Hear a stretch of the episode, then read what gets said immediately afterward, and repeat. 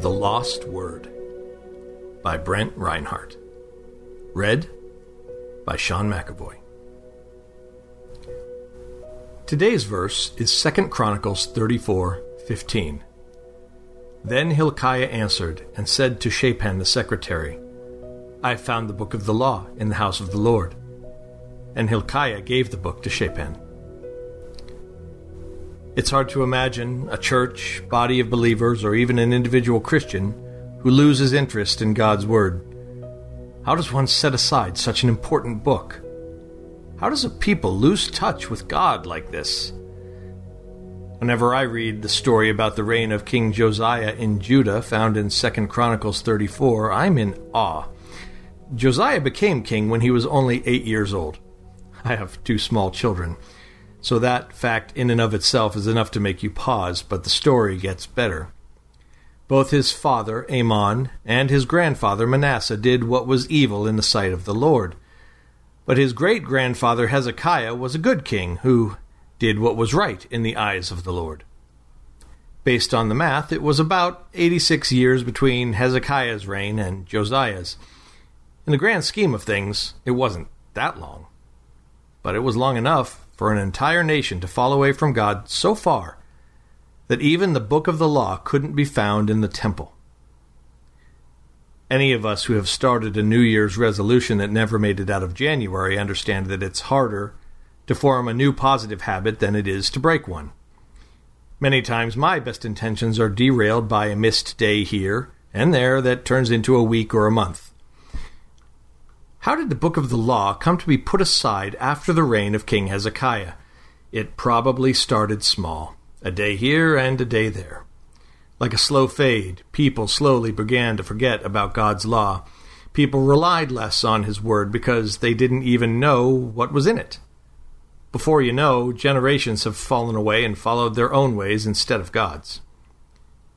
It is tempting to solely apply the truths in this account to what we see in the secularization of America, with good reason. But when I read this passage, I think about myself. I recall those New Year's resolutions that fall so quickly to their ruin, the exercise schedules that never truly get off the ground, the healthy eating plans sidelined by my love of Chick fil A and ice cream. A healthy relationship with God mandates a healthy appetite for His Word. How sweet are your words to my taste, sweeter than honey to my mouth. Psalm 119, 103. The Bible is God's main method of communication with His children. We should crave hearing from Him. If we aren't reading His Word regularly, we run the risk of slowly falling away until we are no better than the Israelites who couldn't even find the copy of the book of the law. They eventually found it buried under piles of ruin the other kings had let become of the temple. What things in my life, what rubbish, is keeping me from God's Word? We need the comfort, direction, and rejuvenation that comes from reading God's Word daily. A dusty Bible is a recipe for a doomed life. A lost Bible is what will lead to a lost soul.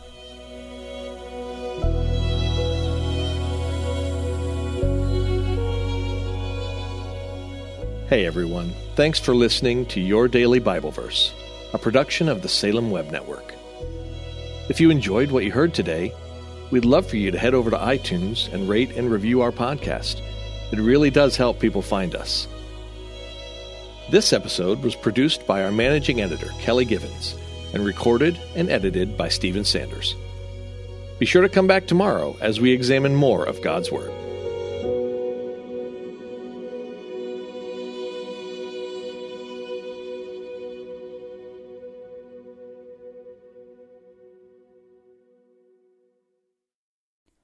Christmas. For most kids, it's the most joyful time of the year. But this Christmas, 1.5 million children will spend the holiday separated from a parent because their mom or dad is behind bars.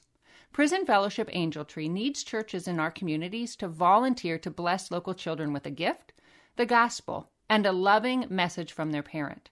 I believe this is an incredible opportunity for our listeners to share the love of Jesus this Christmas. Many of Prison Fellowship's partner churches continue ministry to local Angel Tree families after Christmas is over. Through this ongoing care, Prison Fellowship Angel Tree strengthens and encourages families every day.